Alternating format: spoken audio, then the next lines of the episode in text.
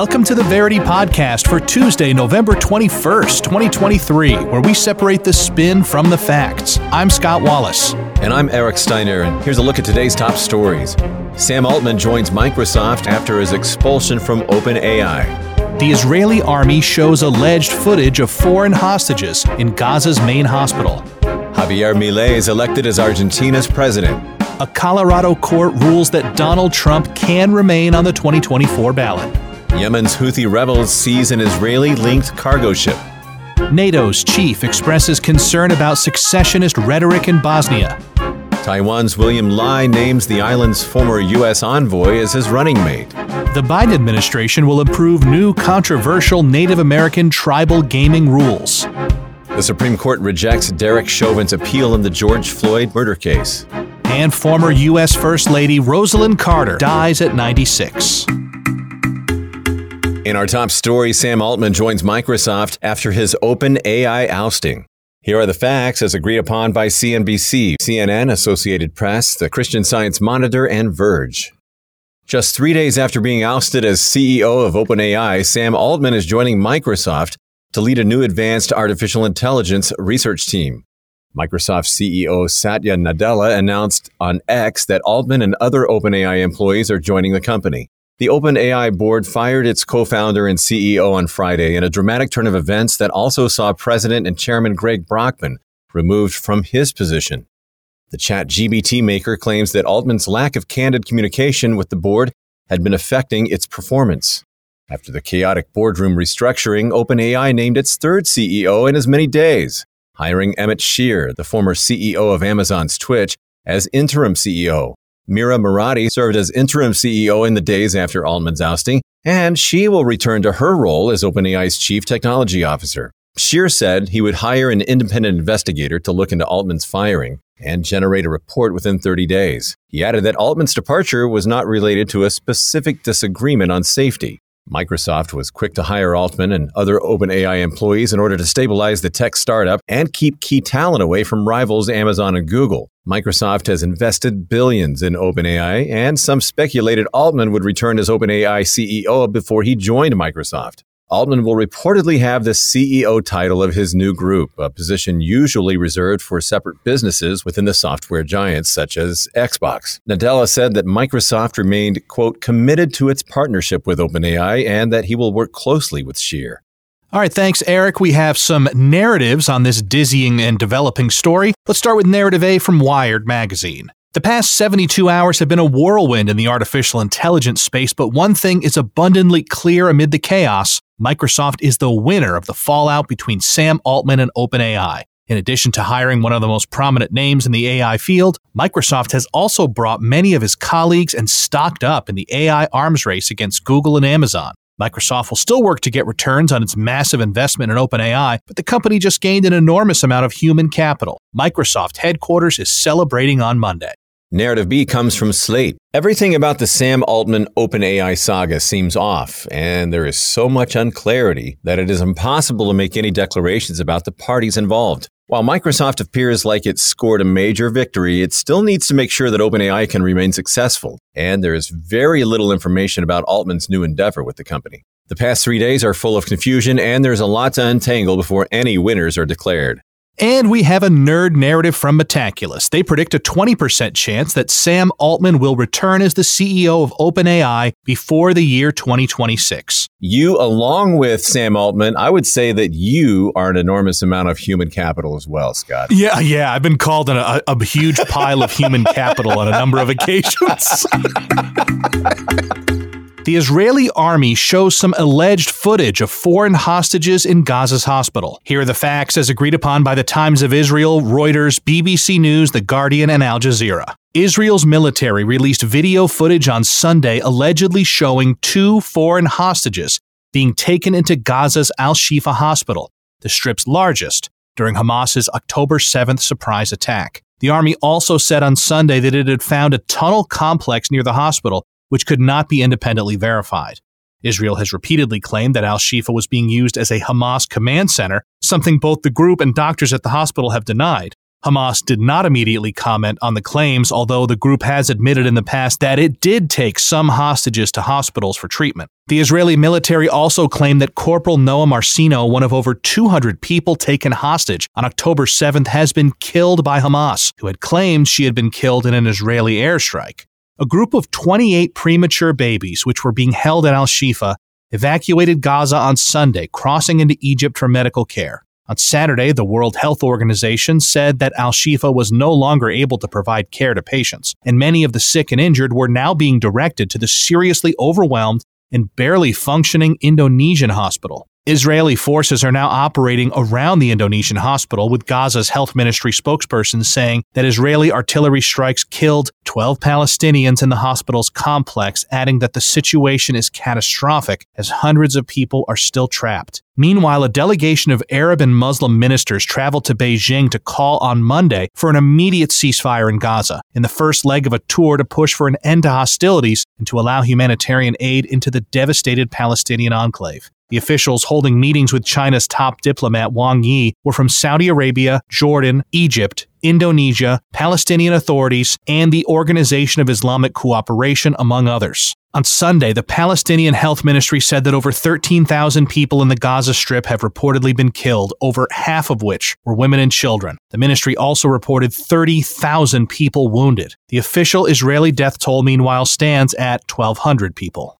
Scott, thanks for the update of the tragic situation. The round of spins begins with a pro Israel narrative coming from Jerusalem Post. Israel has presented evidence that terrorists from Hamas have placed their headquarters underneath hospitals in Gaza, specifically to use civilians at the facilities as human shields. Indeed, the U.S. has also verified that Hamas is using Al Shifa as a command center. Despite this, Israel, which has the right to defend its borders, is doing everything it can to minimize harm to the civilian population and provide aid while conducting critical military operations. And Middle East Eye brings us the pro Palestine narrative. Even if Israel's claims that Hamas is using hospitals as bases of operation are valid, it has an obligation under international law to protect these facilities during armed conflict. As Israel is committing horrendous human rights violations in Gaza, the international community must step up efforts to end the assault on Palestinians and work to address a humanitarian cataclysm.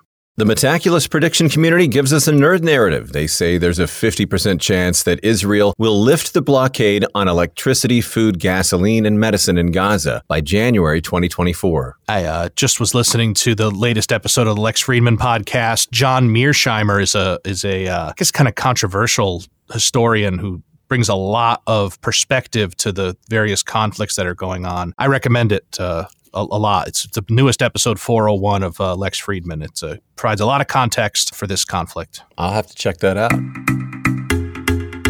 Javier Milei has been elected Argentina's president. Here are the facts as agreed upon by Wall Street Journal, Associated Press, Financial Times, Reuters, New York Times, and Breitbart. Self styled anarcho capitalist Javier Milei has been elected president of Argentina after he defeated economy minister Sergio Massa of the ruling Peronist coalition on Sunday in a significant shift for the country battling a crippling economic crisis. With over 99% of the ballots tallied in the presidential runoff, Milei secured over 55% against Massa's over 43%, a margin wider than pre election polls predictions and the widest since Argentina's return to democracy in 1983. Massa conceded to defeat Milei, the libertarian economist and first term congressman who will take office on December 10th, even before results had been released. The president elect has promised to close the central bank, slash public expenditure, and dollarize the economy to deal with rising poverty, empty coffers, skyrocketing inflation, and the IMF's $44 billion debt program. However, it's unclear whether Milei will have the political support to carry out the drastic economic changes that have been pledged, as his Liberty Advances party holds just seven seats in the 72 member Senate and 38 seats in the 257 member House. Though he had campaigned as a libertarian, Milei has expressed socially conservative positions, such as opposing the legalization of abortion and discouraging trade with communist countries. All right, Eric, this political story has spawned some political narratives. Let's start with the left spin from The Guardian. Argentines have chosen to take a risky leap in the dark as they desperately seek to resolve the country's worst economic crisis in decades. There's a significant risk that Argentina and its democratic institutions will collapse under Milei's leadership, especially if the erratic populist makes good on his promise to radically try to transform the economy. And we go from The Guardian to the National Review for the right narrative. Argentina used to be one of the wealthiest nations in the world, but Peronism has destroyed the economy and badly damaged its democratic institutions over the past eight decades. Milei's victory represents the ultimate defeat of a corrupt system, as the nation wants real change and for the country to return to a path of normality. Yeah, that's interesting. In my mind, in my ignorant American mind, I think of Argentina as being a major oil producer and a major beef producer. And what more could you want? Eight decades of corruption. Gosh. Yeah, I guess that'll do it. I don't. I guess no matter how much gas Yeah. and meat you have, that'll. Uh, yeah, that'll it doesn't matter what you have. A Colorado court rules Trump to remain on the ballot. Here are the facts as agreed upon by the Washington Post, New York Times, and BBC News. A Colorado court Friday ruled against a suit to bar Donald Trump from the state's primary ballot, but criticized the former U.S. president and Republican favorite for the GOP 2024 presidential nomination for his actions around the January 6, 2021 Capitol riots. Judge Sarah B. Wallace of the Denver court ruled that Trump had engaged in insurrection against the Constitution, citing his speech on January 6th, which saw him call his supporters to fight like hell. Trump's lawyers, however, dismissed the judge's argument, claiming protection under the First Amendment and arguing his speech wasn't a call for violence. A former Defense Department witness also advocated for Trump, saying he had authorized the National Guard to take action that day. Judge Wallace, however, also found that Section 3 of the 14th Amendment of the U.S. Constitution, which disqualifies those who took an oath to support the Constitution and then engaged in insurrection, from holding office doesn't apply to Trump as it doesn't include the presidential oath. The Colorado case is one of many legal challenges to Trump's candidacy across the nation, with courts in Minnesota, Michigan, and New Hampshire having also recently backed Trump on the 14th Amendment question. Meanwhile, the Colorado plaintiffs have announced plans to appeal Friday's ruling to the state Supreme Court. The U.S. Supreme Court, however, could end up with the final say, as legal experts predict the case may be taken up with the nation's highest court. Thank you, Scott, for the facts. PJ Media gives us our first spin. It's a pro Trump narrative. The Colorado plaintiffs have made their own definition of insurrection in another failed attempt to keep Trump off the ballot. While the judge's ruling is undoubtedly a victory for the former president, her insurrection opinion is a concerning echo of the left's falsehoods about the riots. And an anti Trump narrative comes from the Denver Post. Donald Trump took the presidential oath of office on January 20th, 2017, swearing to preserve, protect, and defend the U.S. Constitution. Instead, he engaged in an elaborate scheme to overturn the results of a free and fair election. For months, he spread disinformation about the validity of the 2020 election results. He has no place on the ballot. Metaculus prediction community has a nerd narrative for this story. They say there's a 41% chance that Donald Trump will be removed or blocked from the primary electoral ballot of a U.S. state under Section 3 of the 14th Amendment by July 15, 2024.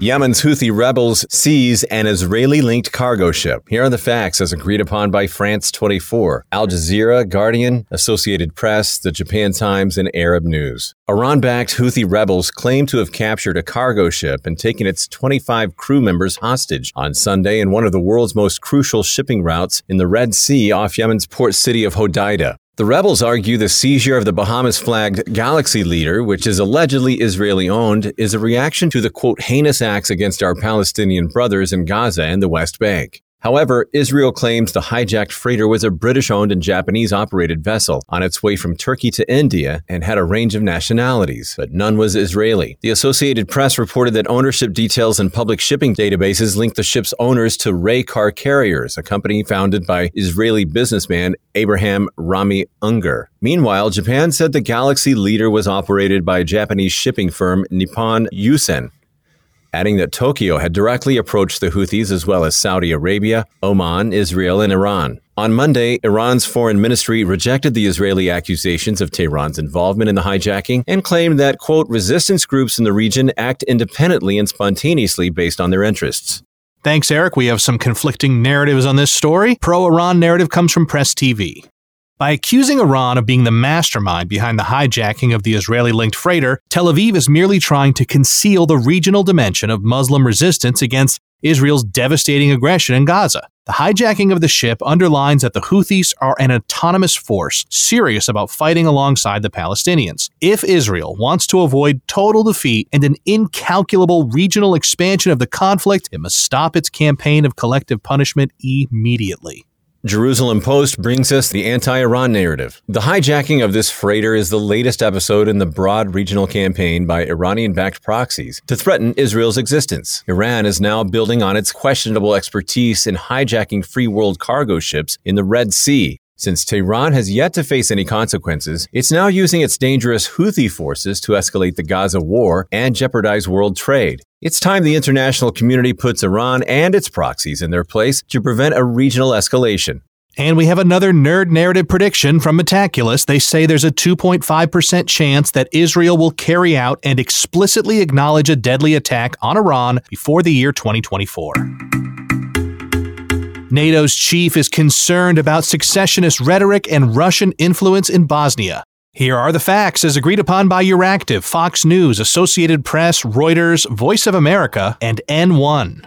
NATO Secretary General Jens Stoltenberg warned about risks for Bosnia Herzegovina from secessionist rhetoric and foreign interference, particularly from Russia, as Bosnian Serb leaders have increasingly expressed their intent to split away and join neighboring Serbia. The remarks came on Monday. Stoltenberg, who is on a two day visit to Sarajevo and a Balkan tour, further reasserted the alliance's commitment to the stability and security in the country and the region, as well as to Bosnia's sovereignty and territorial integrity. The statement comes days after the U.S. Treasury placed sanctions on multiple individuals and entities to contain Russian influence in the Balkans, including two politicians directly linked to the leader of the Bosnia Serb majority Republika Srpska. Milorad Dodik, who himself is already under U.S. sanctions. Meanwhile, Ukraine's Volodymyr Zelensky has claimed that the Kremlin is planning to stoke tensions in the Balkans to distract from its alleged military setbacks in Ukraine. Russia maintains significant influence in the region, particularly among ethnic Serb communities. Since the outbreak of the Ukraine war, NATO has ramped up its support for the Balkan country that has been in its membership action plan for more than a decade. This year, the alliance endorsed a new defense capability building package for the country. Bosnia was divided roughly into two large autonomous regions in the aftermath of the 92 to 95 Bosnian War under a U.S. brokered peace agreement, one run by Bosnian Serbs and the other by mostly Muslim Bosniaks and Bosnian Croats. Thank you, Scott. The first spin is an establishment critical narrative coming from RT. It's the West, particularly the U.S., that has been pushing Bosnia's Republika Srpska for independence, as Washington insists on old imperialist tricks to bully pro Russian politicians and to force them to recognize a non approved high example in Sarajevo that has sought to empower a central government. And we have a pro establishment narrative from Foreign Affairs. Tensions across the Balkans have recently mounted to the brink of a military confrontation, as Russia has resorted to its longtime ally Serbia to open another front in Europe and test Western commitment to that region. Though many NATO allies may not want to divert focus from Ukraine by now, a swift, decisive action to address ongoing crises in the Balkans is needed to prevent further problems and costs. The nerds from Metaculus say there's a 10% chance that more than 500 combatants will die as a result of an armed conflict in the Balkans by 2025. News coming from Taiwan as Lai picks a former U.S. envoy as a presidential running mate. Here are the facts as agreed upon by Reuters, Nikkei Asia, South China Morning Post, Al Jazeera, Bloomberg, and Taipei Times. Taiwanese Vice President and current presidential frontrunner William Lai announced on Monday that he has chosen the island's former de facto ambassador to the U.S., Hsiao Bi-khim, to run alongside him in the ruling Democratic Progressive Party, or DPP, presidential ticket in January's election. The 52 year old diplomat has been lauded for her influence and relationship with U.S. officials, policymakers, businesses, civil society, and others to boost Taiwan's deterrence and resilience as the PRC seeks to isolate the island diplomatically. Beijing, which last week claimed that the Lai Hsiao ticket would be a union of separatists that could lead to a cross strait military conflict, has blacklisted and sanctioned twice Hsiao for alleged collusion with the U.S., as well as provoking confrontation between mainland China and Taiwan. The PRC conducted military drills around the island of Taiwan in August upon Lai's return from a brief visit to the U.S., calling them a severe warning against, quote, independence separatist forces that were allegedly colluding with external forces to provoke Beijing. Meanwhile, the prospective China friendly opposition alliance between the Kuomintang, or KMT, and Taiwan People's Party, or TTP, failed to appoint the joint presidential nominee on Saturday as previously announced. It's unclear whether they will be able to strike a deal by Friday. The deadline for officially registering candidates. At a campaign rally on Sunday, Lai addressed rumors that some 60% of the voters opposes DPP to remain as the ruling party by stressing that opinion polls indicate that roughly three quarters disapprove of the KMT and about 80 to 90% reject the TPP. All right, Eric, the pro China narrative on this story comes from the Global Times. If Hsiao Bi-khim becomes Taiwan's vice president, she wouldn't pursue more sovereignty for its people, but rather prop up her Western economic and military partners. In her previous positions of governmental influence, Hsiao purposefully instigated Beijing to build confrontational public opinion and endanger people across the straits. Her goal isn't peace, it's to grow her personal power at the expense of the mainland and its neighboring citizens. We follow then up with an anti China narrative coming from Focus Taiwan. If there were a perfect resume for the vice president, Hsiao would have it. After graduating from Columbia University in the 1990s, she began her foreign affairs career as the head of the DPP's liaison office in the U.S., after which she excelled in both lawmaking and international diplomacy as a legislator at home and lead ambassador to Washington for more than a decade. Hsiao has proven herself as a patriot throughout her entire career, and now she's prepared to defend her country against Beijing from the executive office. And another nerd narrative prediction from Metaculus they say there's a 54% chance that the Democratic Progressive Party will win the 2024 presidential election in Taiwan. The Biden administration will approve an off reservation tribal casino. Here are the facts as agreed upon by Yogonet International, East Bay Times, and Fox News.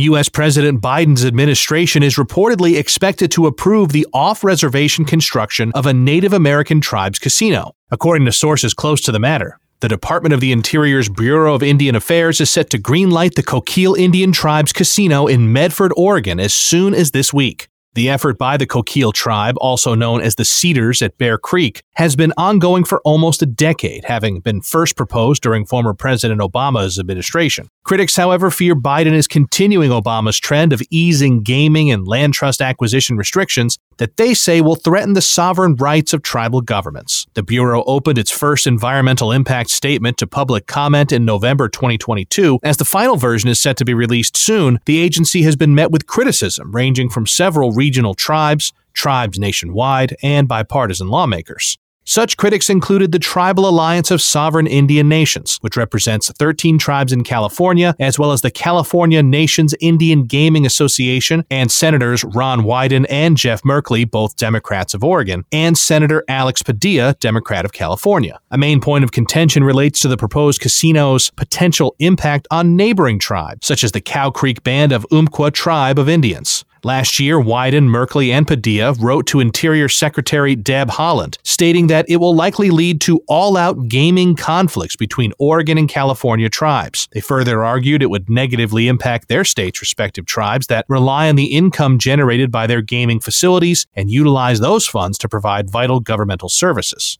This comes as the California Nations Indian Gaming Association, which represents 52 tribes, rejected a new sports betting initiative proposed by Casey Thompson, a poker expert, and Reeve Collins, a founder of blockchain and cryptocurrency companies, including Tether. Thompson said his goal is to end losses to offshore online sports betting by putting operations under the control of tribes and state regulation. Scott, thanks for laying out the facts of that story. And I'm willing to bet there's some spins. In fact, there are. Let's check out this one from Public Radio Tulsa. It's a pro establishment narrative. This is a solid policy from the Biden administration. This discussion cannot forget to include how such policies impact smaller tribes. For example, the United Kiowa Band of Cherokee Indians and the Kialegee tribal town in Oklahoma, both of whom haven't received much federal land compared to other tribes, are in desperate need of an off reservation casino to help their citizens who only make an average of $1,000 per month. This is a balanced approach that takes into account multiple tribal nations. And KTVL 10 of Oregon brings us the establishment critical narrative. The Coquille tribe isn't taking into consideration the negative impact this off reservation project will have on the future generations of Indians living within reservation boundaries. While opening up a casino more than 100 miles away from home will certainly bring in some revenue, the jobs it will create will be on non native land, leaving Indians of all tribes without an opportunity to access such opportunities. This sets a bad precedent that can negatively impact many Native American tribes nationwide. The nerds from Metaculus say there's a 50% chance that the last U.S. casino will close by at least December of the year 2299.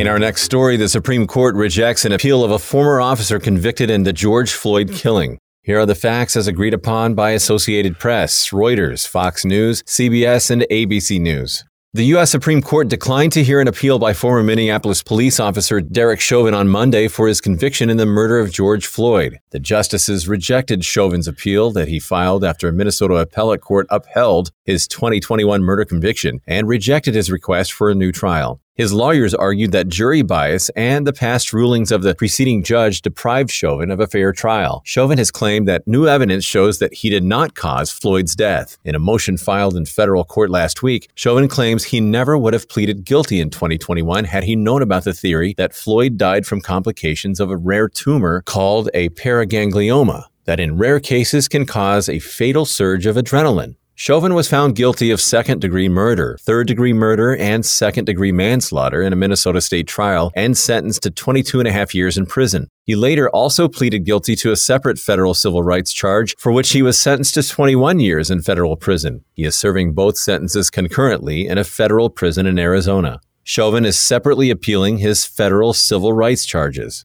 Floyd died on May 25, 2020, after Chauvin pinned him to the ground with his knee on Floyd's neck for over nine minutes. Floyd's death sparked worldwide protests over racism and police brutality. Thanks for those facts, Eric. We have a left narrative spin on this story from Newsweek. Derek Chauvin received a fair trial and a just sentence. Chauvin received due process and must now deal with the consequences of his actions while he is in prison. This case proves that no one, not even a police officer, is above the law. This ruling is angering many on the right, which shows the continued issues with systemic racism in America, as shown by this historic case. The right narrative comes from Breitbart. Chauvin's trial was obviously not fair or unbiased. The case received extensive pretrial publicity that likely poisoned the jury pool, and it would be naive to say that the threat of violence evidenced did not have an influence on the jury's decisions. Armored cars and National Guard troops were needed to keep the peace, and this case should be reheard in light of the new evidence. Our final story Rosalynn Carter, the former First Lady, dies at 96. Here are the facts as agreed upon by Ossoff, the Associated Press, The Guardian, and USA Today. The Carter Center announced the death of former First Lady Rosalynn Carter, 96, in her Georgia home on Sunday. Diagnosed with dementia in May, Rosalynn entered hospice care at home on Friday, joining her 99 year old husband, former President Jimmy Carter, who has been receiving end of life treatment since February. Senator Jon Ossoff, Democrat of Georgia, said the U.S. would remember Rosalynn for her compassionate nature and passion for women's rights, human rights, and mental health reform. In an official joint statement, President Biden and First Lady Jill Biden stated that Rosalynn was a champion for equal rights, an advocate for mental health, and a supporter of the often unseen and uncompensated caregivers. Meanwhile, Jimmy Carter, in a statement issued via the Carter Center, called her an equal partner in everything he ever accomplished, adding, She gave me wise guidance and encouragement when I needed it. Aside from her husband, Rosalynn, dubbed the Steel Magnolia during her White House years between 1977 and 81, is survived by four children, 11 grandchildren, and 14 great grandchildren. Scott, thanks for those facts. Our first spin is this pro establishment narrative coming from Associated Press. Rosalynn Carter was a devoted mother and wife, but also a great humanitarian, public servant, and global leader. She will be recognized for her vast efforts in championing those who often didn't have a voice for themselves, including those with mental health issues and disabilities. She will be long remembered on the world stage among nations, organizations, and citizens of the United States and beyond. And CNN brings us the establishment critical narrative. The enduring legacies of Rosalynn Carter and her husband Jimmy are also a reminder that times have changed a great deal since the Carters embraced true populism in the White House. The Carters nurtured an establishment critical stance touching on issues related to anti war protests, civil rights, and other issues, actions that no administration has quite embodied since. In this challenging historic moment, Rosalynn Carter's life's work shows just how far today's institutions have to go to rebuild trust with the American people.